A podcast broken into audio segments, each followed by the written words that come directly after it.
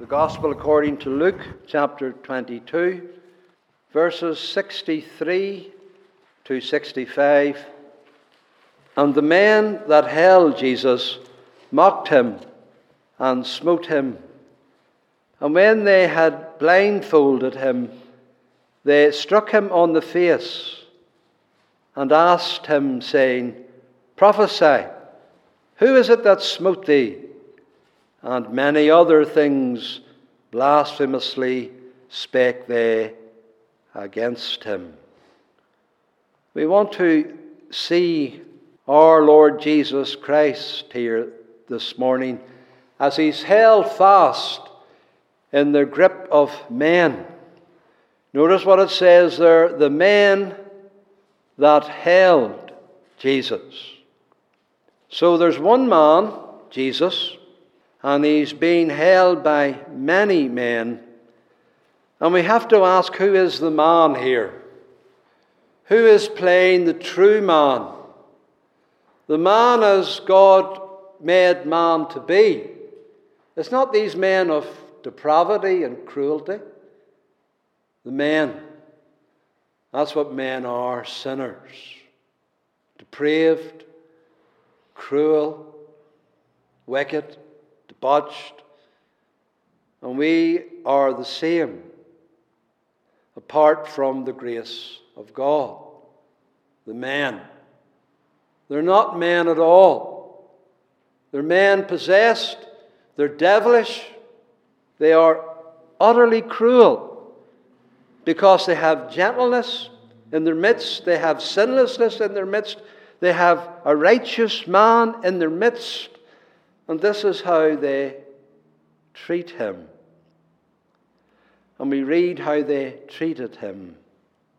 They didn't only hold him, but they held him to mistreat him, to abuse him. They mocked him.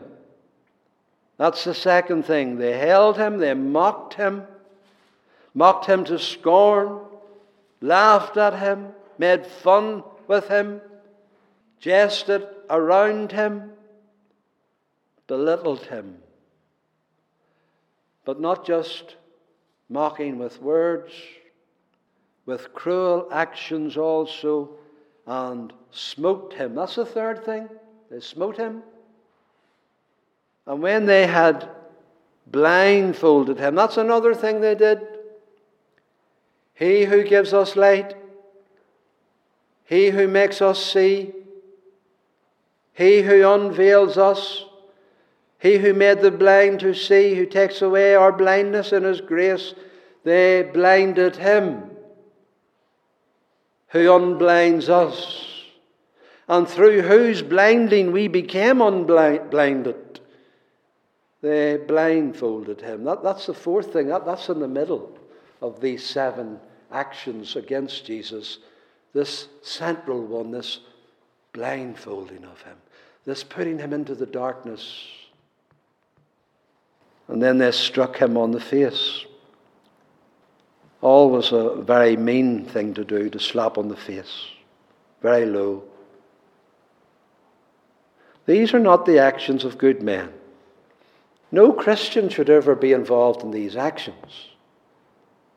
No Christian should ever treat fellow man in this way. And then they asked him, not in faith, but mockingly, prophesy, who is it that smote thee?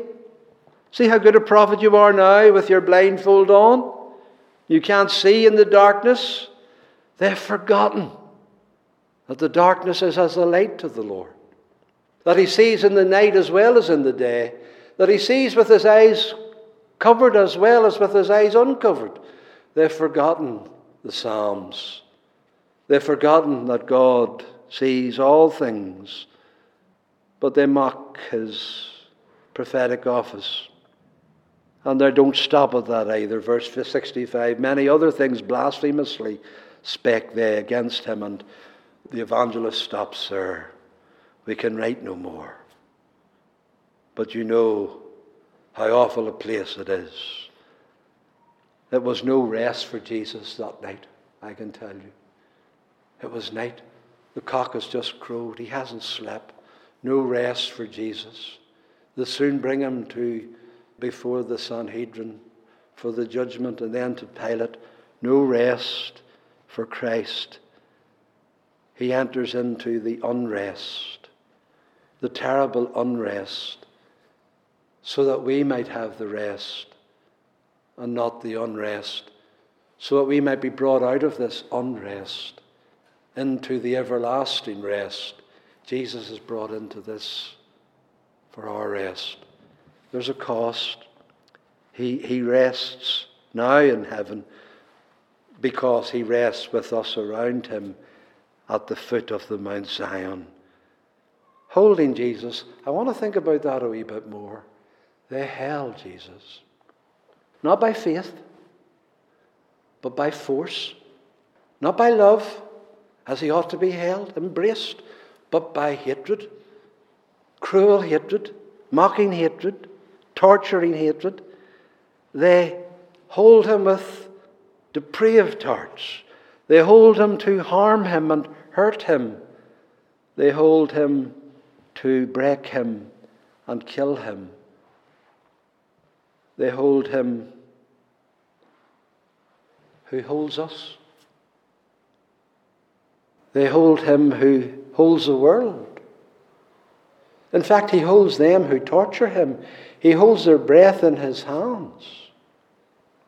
He holds their life in his hands, who made their life. He holds them as they hold him. He holds them with long suffering and patience and does not mistreat them the way they mistreat him, though he could have mistreated them thus.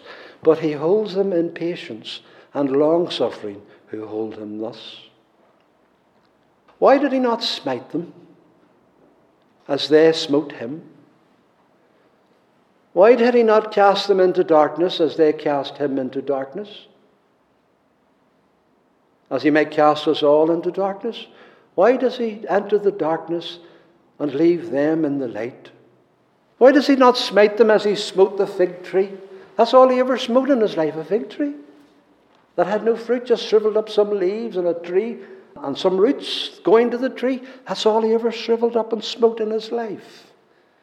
And even with these cruel men around him, he, he does not smite them, though they smite him. He doesn't smite them because he sees. Even though he's blindfolded, he sees. He sees that they also are held. As they hold him, he sees that they're held by darkness. The darkness that enfolds him, he sees that they're held by that same darkness. He sees that they're held by the devil. That's why he doesn't smite them. He sees that the prince of the power of the air is here. He sees that they're held by depravity and they can't free themselves. They're held far more securely than he is held by them. And he sees what holds them and he dies to free men of what holds them. And he won't go from their being held by them to free himself because he frees men by being held still by them. This is our Christ. He won't be unheld because he dies for us. That's why he is not smiting them. He sees what holds them. It's not that they hold him and he goes to the cross because they hold him. There's something more that holds him than that. His Father holds him. And he commits all to his Father who judges righteously, and his Father holds him back. And his love holds him back too. Because it's love that binds him and chains him to bring him to the cross for us. He holds himself with his love. So he won't smite, him, smite them and free himself, but he would die for us and his righteousness holds him, and his trust in his Father holds him. Does he do nothing? They do all. All the verbs are here. They're doing all the things. Jesus is sitting there just passive, just taking it all in, just letting it all happen, as it were. Does he do nothing? He does one thing he prays. We are sure he prays. He prays to his Father. As always, the Psalms, always praying to his Father, praying as he's held. I was reading the Psalms this morning. I was reading in Psalm 35, and I thought it was so appropriate to bring into this message just now. Psalm 35. What's Jesus doing? He's praying. And uh, the thought occurred to me as I read this psalm perhaps this is what he prays. And we read in the verse 15 In mine adversity, they rejoiced, gathered themselves together. Isn't that what they're doing now? Rejoicing in his adversity. I have got you at last. Oh, we're so glad, we're gleeful. They surround him, they gather together around him, the men, the cruel men. Yeah, the abjects, that's what they are. They gathered themselves together against me. I knew it not. He's blindfolded. They tear me. Cease not.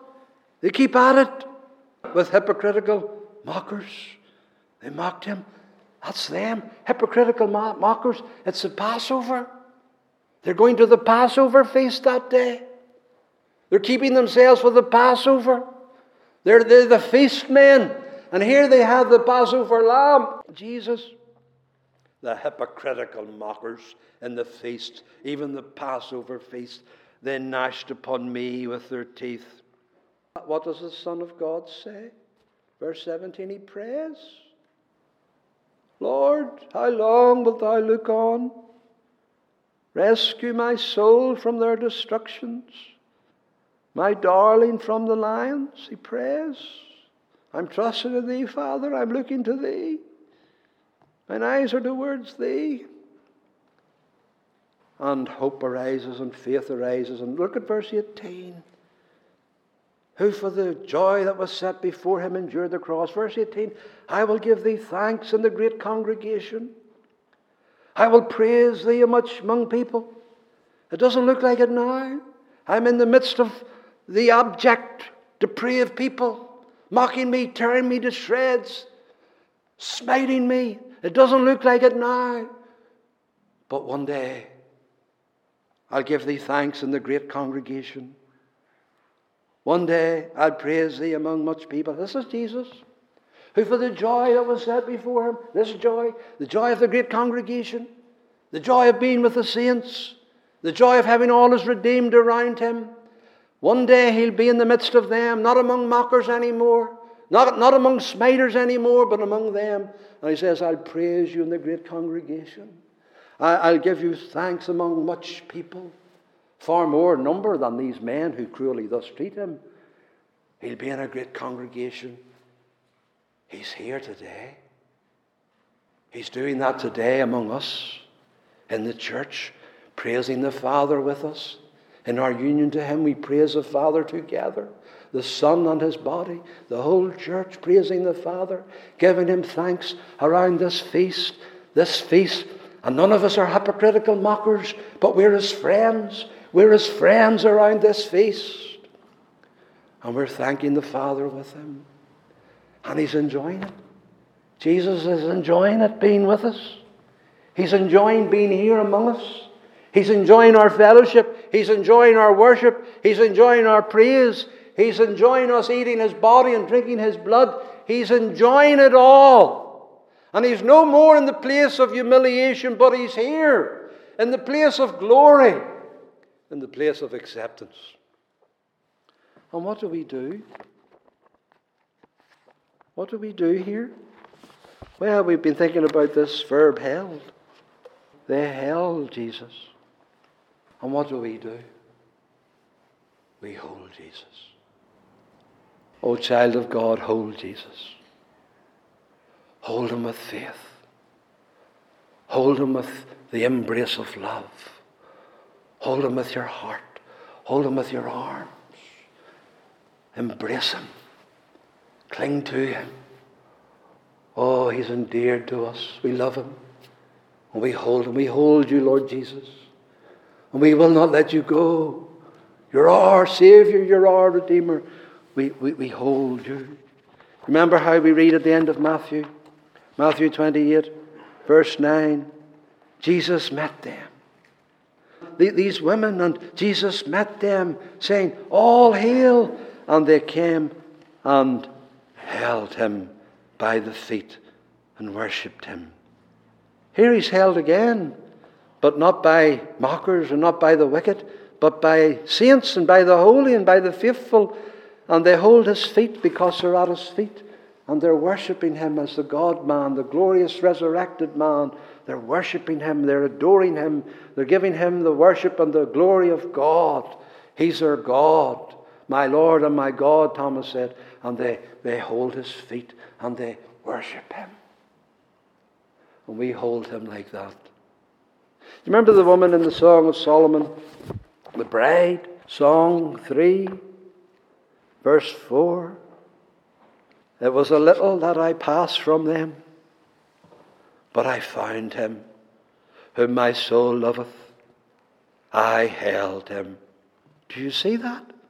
I held him, would not let him go until I had brought him into my mother's house and into the chamber of her that conceived me. A very personal room, a very wonderful room, a room of life a room of birth, a room of blessing, a room of love and affection. I brought him into that room. I held him. I would not let him go. That's how we hold Jesus. Oh, brethren and sisters, let us hold the Lord. Let us hold our Jesus and nothing else besides. May the Lord bless these few words to you.